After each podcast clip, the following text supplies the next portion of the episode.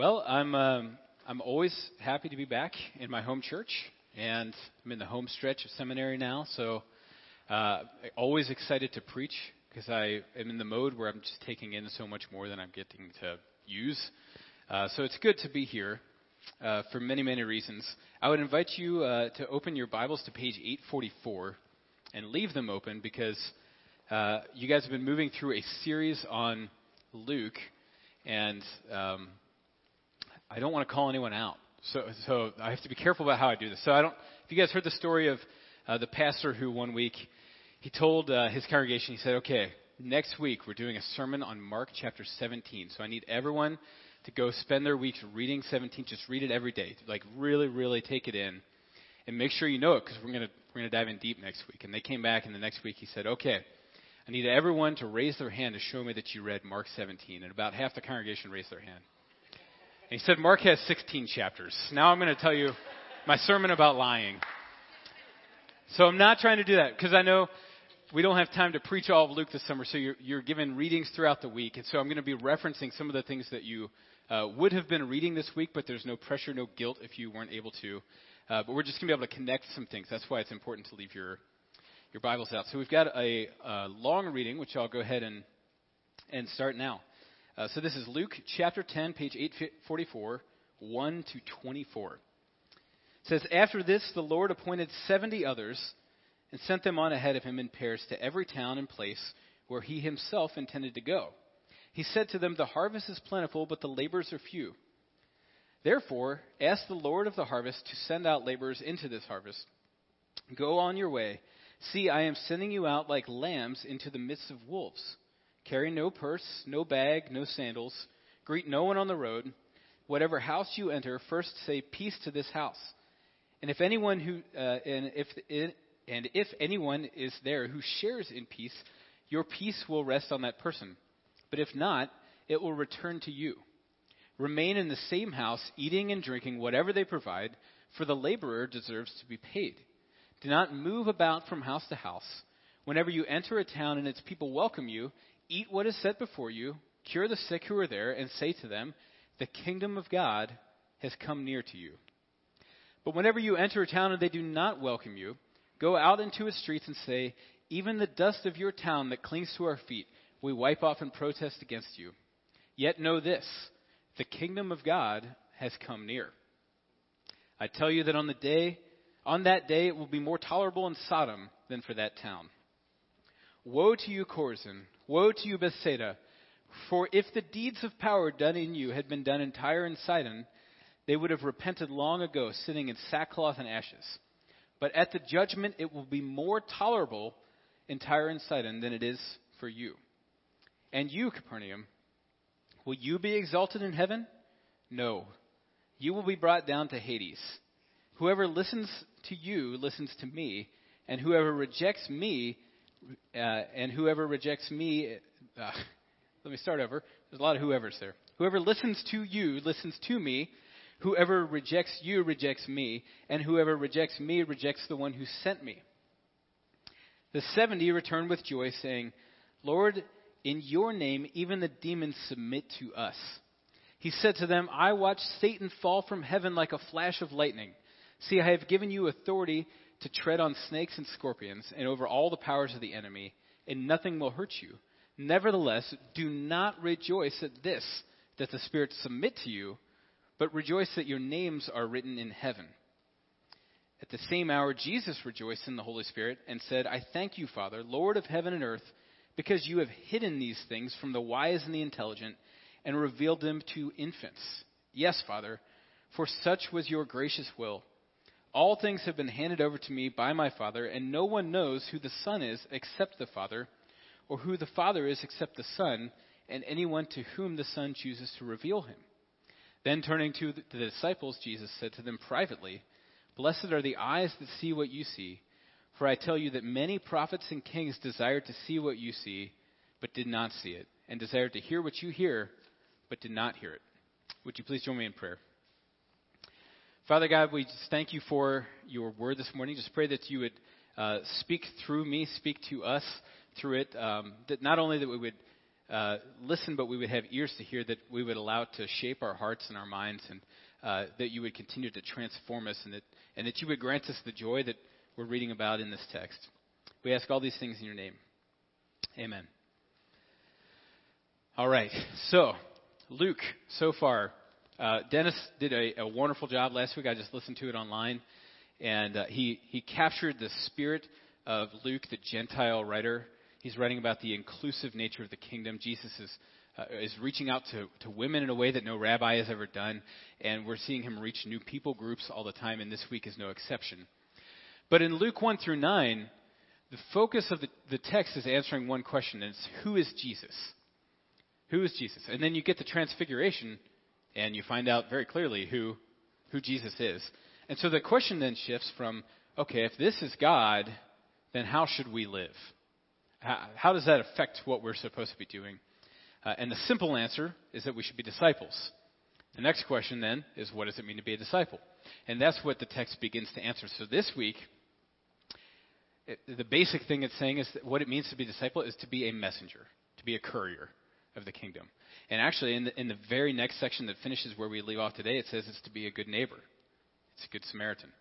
Um, so that question is going to be answered as we go through. But um, we've got a lot of text here. I, I told the first service in seminary they give me three verses to preach in 30 minutes, which is 10 minutes per verse. And if I do that today, I'm going to contradict the message of joy, which I've been charged to give you. So we're not going to do 240 minutes. Um, it's math. They didn't teach me that. Um, so let's let's go ahead and start. We're going to start. Uh, we're actually going to keep uh, the structure that, that the translation has here. So these headers are actually pretty helpful. Verses 1 through 12, Jesus sends out the 70 or the 72, depending on your translation. Uh, I wrote my sermon with uh, 72, but I now see that it's 70 in your Pew Bibles. And so what's happening here is a, it's a really uh, familiar concept to, if you're reading the Bible. It starts uh, most noticeably in Genesis 12. You could, you could argue it begins before then, but Jesus is saying, uh, God is saying, Jesus is saying here, like, I've, I've blessed you so that you can go be a blessing. You've received a blessing not so that you can just sit around and be blessed, but so that you can be a blessing to others. I'm going to bless the many by blessing the few. And so Jesus is pulling people in, but he's constantly releasing them and sending them. So as soon as he pulls them in, send out. You're blessed, now go be a blessing. And so chapter 9 uh, ends with um, this verse that says, No one who puts his hand to the plow and looks back is fit for the kingdom. And if you don't believe him, read the next verses. Go, be on your way. This, I mean, this, the transitions here are, are very masterful. Uh, Luke's very, very, very gifted writer, which we've touched on a lot in this series already. But he's, he's sending them immediately. He brings them in and he sends them. And they're sent with the purpose of carrying a message. They're to be bringing peace, they're to be bringing healing, and, and they're supposed to carry this message that the kingdom of God has come near. Now, it's interesting to me, um, may not be to anyone else, but it, it's interesting to me that the word they use to translate salvation also it has a wide range of meaning uh, in, in the New Testament language, and, and it can mean everything from salvation to health and well being and wholeness. And that's actually the salvation that, that Luke is painting here. It's not, it's not merely uh, salvation, but he's also bringing restoration and healing to everything, every aspect of life. And he, he emphasizes uh, again and again all things is the scope of his salvation. And so they carry this message the kingdom of God has come near. Uh, and it's important to note that they are primarily messengers. They're not, they're not arguers, they're not sophists, they're not debaters. Uh, there are times and places for all those things, but this is what he's saying them out with. He's saying, messengers, the harvest is plentiful, the laborers are few. The harvest is plentiful. That means, you know, if you got a, a you know, some weeds in there, don't worry about that right now. Just keep going. There's so much to be harvested. Just go. And, and so that's what he sends them out with. And so I think this is this is an interesting thing. And I think if you're an original reader, even if you're not an original reader, I'm not from the first century. Little known fact. Um, it's good to know people are listening. Uh, I'm not from the first century, but even as I read the Gospel of Luke, you're to be marveling at the things Jesus is doing throughout. And then you have to wonder why, after the transfiguration, after it's revealed to the disciples who he is, he's the Son of God living in flesh, he's here on earth doing ministry, he then outsources his ministry. Why would he do that? This is God in the flesh, and he's giving these responsibilities away. And I think my, the, my favorite way to illustrate this which was I, largely influenced by my wife's choice of audiobook on the ride here. Um, but do we have any fans or uh, people familiar with Harry Potter? Yeah, I want to see hands because yeah, okay, this is actually fewer than the first service, which I didn't expect. That's okay. Um, so I'm going to have a, a pretty significant spoiler in here, but they came out like 20 years ago, so I'm not. It's not an apology. I'm just explaining that. Put earmuffs on if you don't want to. Um, but my favorite character in the series is Albus Dumbledore. He's the headmaster of Harry's school. It's a boarding school. They're there year round. He's this wonderful uh, teacher and mentor. And when you read the books the first time, they go to school when they're like 11 or 12 years old. And at the end of the first book, little 11 or 12 year old Harry confronts the darkest wizard of all time. And you're like, how negligent is Albus Dumbledore that he's letting 11 and 12 year olds do this. And the next book, it happens again. And you keep getting these hints that it's almost like Dumbledore's arranged it this way. He's allowing these things to happen, and you know he he lets them come very near danger, but uh, but never lets them enter true true harm. And then it, it happens again in book four and again in book five, and you just wonder, you know, if Albus Dumbledore is the greatest living wizard, why in the world is he outsourcing this to children? Why is he letting children do the significant work? And the answer is because at the end of book six, Dumbledore dies. And there's still book seven, and the work needs to be done, but Dumbledore is gone. We are in the book seven of, of the Bible. Jesus has ascended to heaven, but the work he is doing still needs to be done. And so that's what he's offering. He's offering on the job training. And it's, and it's more than just on the job training. I mean, these aren't just chores we're being given. And that's what I would expect. When I when I read about this kingdom and you see Jesus doing what he's doing, and you say, you know, you should be saying, you know, I want to be doing, I want to participate. I'm not fit to like sweep the floors in the kingdom here. But what's the work he's giving? He's giving his work. We're giving life changing, world shaping, unfathomable responsibility in the kingdom. And so this changes our question of duty. You know, we approach the Bible and we, a lot of us say, I say, okay, what, what must I do? Jesus, what do I have to do? You know, what, what are you assigning me this week? Um, and, our, a passage like this makes me realize that's the wrong question. The question is, what do I get to do? Because you would have to be a crazy person to be reading Luke's gospel for the first nine chapters and say, mm, no, I don't really like what's going on here. All this, all this healing, all this restoration, uh, uniting families and communities, restoring people. No, I don't like that. You should be excited about what's happening here, and you should be wanting to help in whatever way you can. And what's more significant than that work that Jesus himself is actually doing? This is incredible responsibility. It's actually more than I would have trusted me with, but uh, that's what we see Jesus doing. And so it's it's on the job training for these 70, and they're given out, they're, they're sent out. And then we approach verses 13 to 16 which may seem like an odd jump for some of us. Uh, but we have to read this. This is a continuous narrative. Uh, this, Luke arranged it this way on purpose. This is woes to unrepentant cities. And I don't think most of us spend our weeks issuing woes. So I think it's worth talking about what a woe is for just a second. Because I think a woe, when we read it, we think fire and brimstone, understandably so. We think uh, all of these terrible things, and uh, I think it's important to recognize that a woe is not a curse. It's a, it's, a, it's a cry, it's a distress, it's an empathy. It's actually extreme emotional engagement, not emotional detachment. And I think that's how we read woes, is emotionally detached. You know, you rejected this, you're, you're dead to me, woe to you. That's not what's happening. He's so deeply invested, he's saying, woe to you, I, you know, I, I pity you, I, I'm sorry for you, here's, what's, here's the trajectory you're on, and we've preached to you and you're just not hearing it. And so he says, Woe to you, Chorazin and Bethsaida. Now, this is an interesting woe because these are uh, primarily Jewish cities. So the Messiah of the Jews issuing woes to Jewish cities, not quite what you would expect. And then he compares them to well known pagan cities and, and puts the light favorably in the pagan cities Tyre and Sidon. Sidon, um, I, I believe it was Sidon. I was reading the, some archaeological article, and they said the entryway to the city was covered with pagan gods. So this is, this is the city that Jesus is saying, Jewish city, you should be more like them. Because if I said this to them, they would listen.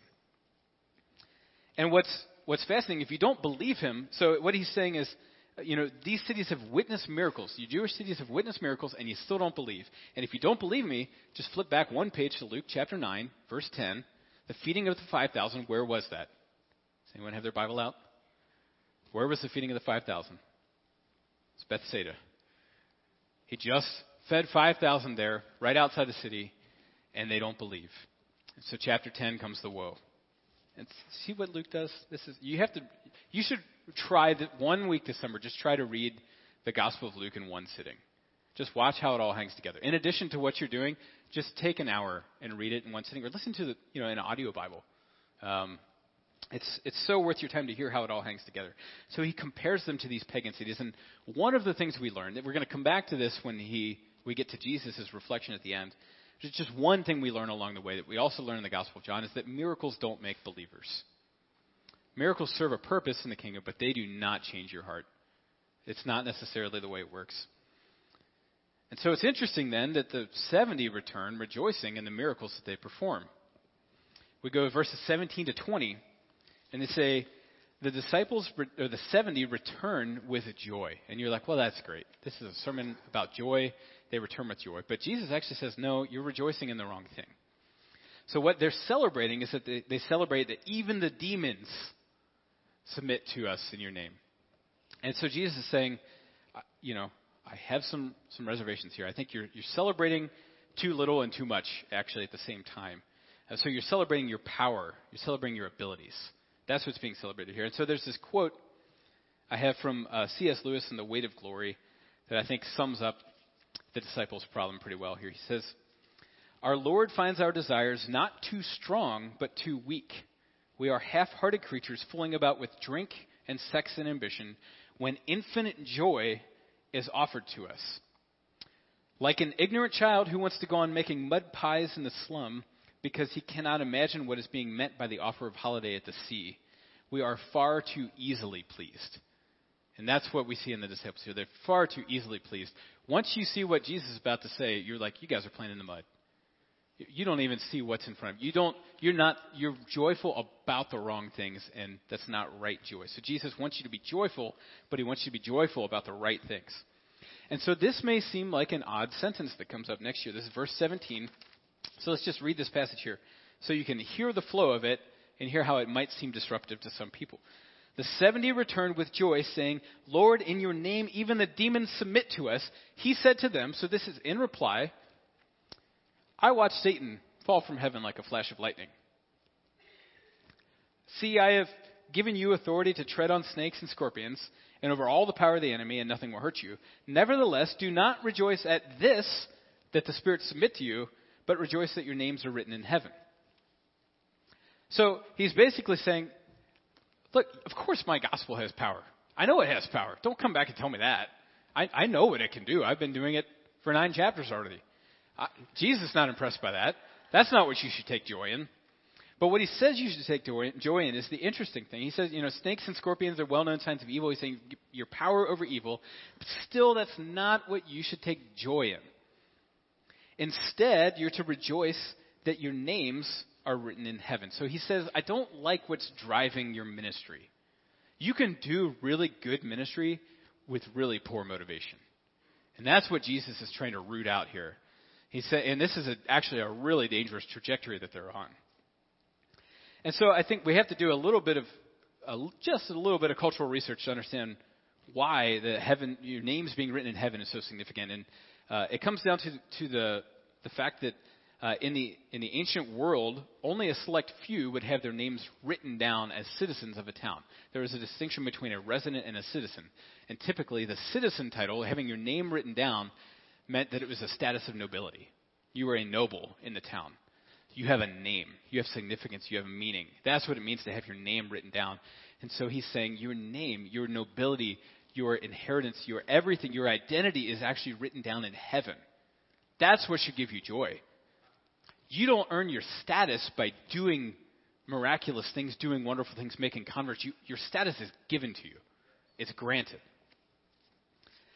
And so that's why he says that. And so what he says to them, he says, you know, the problem is you're resting in your power to feel like a somebody. You're getting your sense of being a somebody, being important by your power, by your ability. And he says ultimately that will lead to the same thing that made Satan fall, which is pride. Now his response makes a little more sense. He says, they say, you know, come back rejoicing. He says, you don't want to rejoice in that. I saw Satan fall like lightning from heaven. So people who rejoice uh, in their power, their performance, or their ministry. So this is so. Here's the failure of a performance-based identity. It leads to two places, and neither of them are good.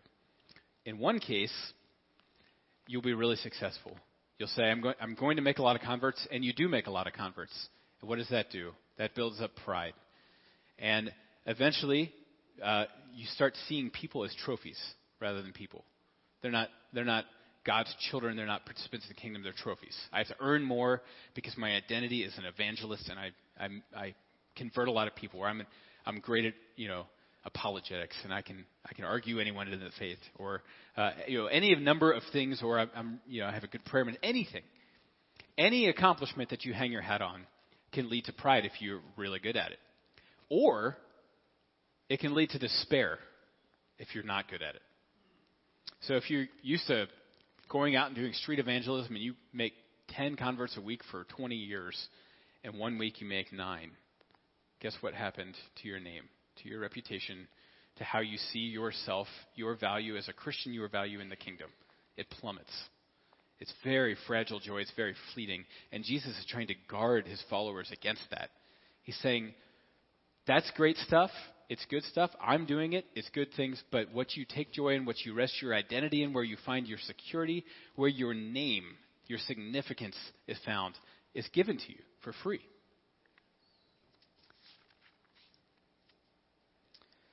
So this is actually where, when I was first reading it, I thought, you know, I, this is a lot of verses. I need to end it like here. But Dennis gave me these extra ones. But now I see Dennis's wisdom because I saw it before this, but i I saw it again, saw it anew. Because now we get to see Jesus rejoicing. We get to see what Jesus rejoices in. This is an interesting insight. So it says at that same hour, Jesus rejoiced in the Holy Spirit. He said, I thank you, Father, Lord of heaven and earth, because you have hidden these things from the wise and the intelligent. I've never prayed that. i am just going to be honest. I've never said, thank you for hiding things from wise and intelligent people. And he says, and you've revealed them to infants. Yes, Father, for that was your gracious will. All things have been handed over to me by my Father, and no one knows the, who the Son is except the Father, or the Father except the Son, and anyone to whom the Son chooses to reveal him. So this may seem like a strange thing to say, and he, he says, you know, even kings have wanted to see what, what you're showing these people, and they can't. And if you don't believe that, go back to chapter 9, verses 7 through 9. Herod is wondering who Jesus is he's seeing all of the things that are being done, but he can't see who Jesus is. And he's baffled by it. Um, and so what he's saying here is you've hidden these things from the wise and the intelligent. And what he's really saying, and we the proof of this is in the woes, he's saying people who are wise in their own eyes. People who have everything figured out. They've got their worldview is perfectly constructed. They know how everything works, everything fits together. There's no room to learn or grow. Their paradigm is set. And when they hear the gospel, they don't have a framework for it. They can't receive it because it doesn't fit into what they already know, and they already know everything. The only people who can hear it are people who know that they're weak. They know they're not good, and they simply ask, Save me by your grace. That's all I can rest on. So that's who Jesus is saying, Thank you, Father, that, eh, that you've revealed it to those who need it, those who know they need it. And so we take joy that the gospel is a free gift. It's not acquired from a position of privilege or power. And so the bottom line here is that if you rejoice in anything other than grace, it will disappoint you. It, it will lead to your own ends. Your, your ministry, your abilities, your power will become your idol. Your idol will become your shackles, and your shackles will, will take away your joy. And Jesus is saying that's why you don't rest in those things. They're good gifts of God, but we, we, the greatest gift from God is His grace. Our names are written. And so, the idea here that, that should be becoming clear, and uh, uh, this is a strong way to state it, but I, I'm going to stand by it, is that when you see Luke's gospel, you see everything that Jesus is doing, you see that the world is being shaken and shifted and changed by his ministry. If you know about this and you're not sharing it with someone else, it's like you know, it's like you know the, the, uh, the, the treatment for cancer and you've decided to keep it to yourself or to your family. This is what's corrupting the world, what's breaking the world. Jesus is the solution for. His kingdom is the restoration, the reconciliation for all things on heaven and on earth. And so keeping this to yourself is unfathomable. That's why he's, he brings him in and he says, Go. The harvest is plentiful. And the reason we have this joy is because we all can take the same joy. And this is, this is the radical nature of Jesus' gospel. We all share the same status before God, and it's that we are people saved by grace. Our abilities don't define us before God. Our powers don't define us before God. He's not impressed by those things. He gave us those things. He made us those things. Our grace gives us equal standing, and we have equal ministry with one another before Jesus. And so, the only real response to this is joy. And it's true joy, it's right joy, it's righteous joy that Jesus wants us to have. And so we are messengers, first part of this, but we're messengers who are marked by the contents of our message. We go with joy. We bring the message with joy. We spread joy because our news is hope. It's salvation, it's restoration, it's reconciliation, it's redemption. The only natural response to this is joy. And so it's funny because people don't think of me as a joyful person. I am joyful, I'm just not expressive or emotional.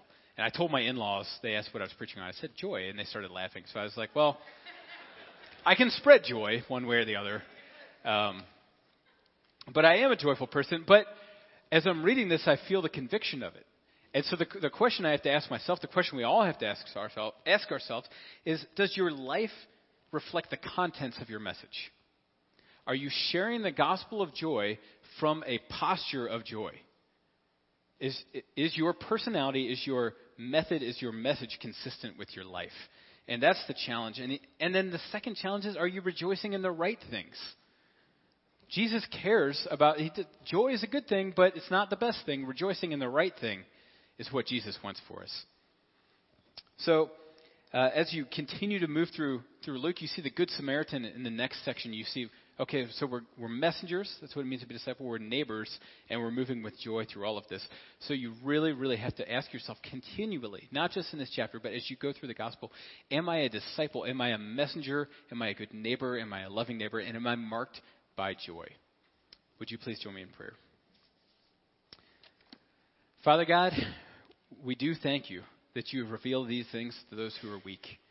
Those who cannot reach God, cannot reach heaven on our own. We are we know our standing. We know that we're weak. We know that we don't have the abilities, the power to transform this world in the way that it needs to be done. So we rest in your grace. And because we fall back on your grace, you lead us to joy.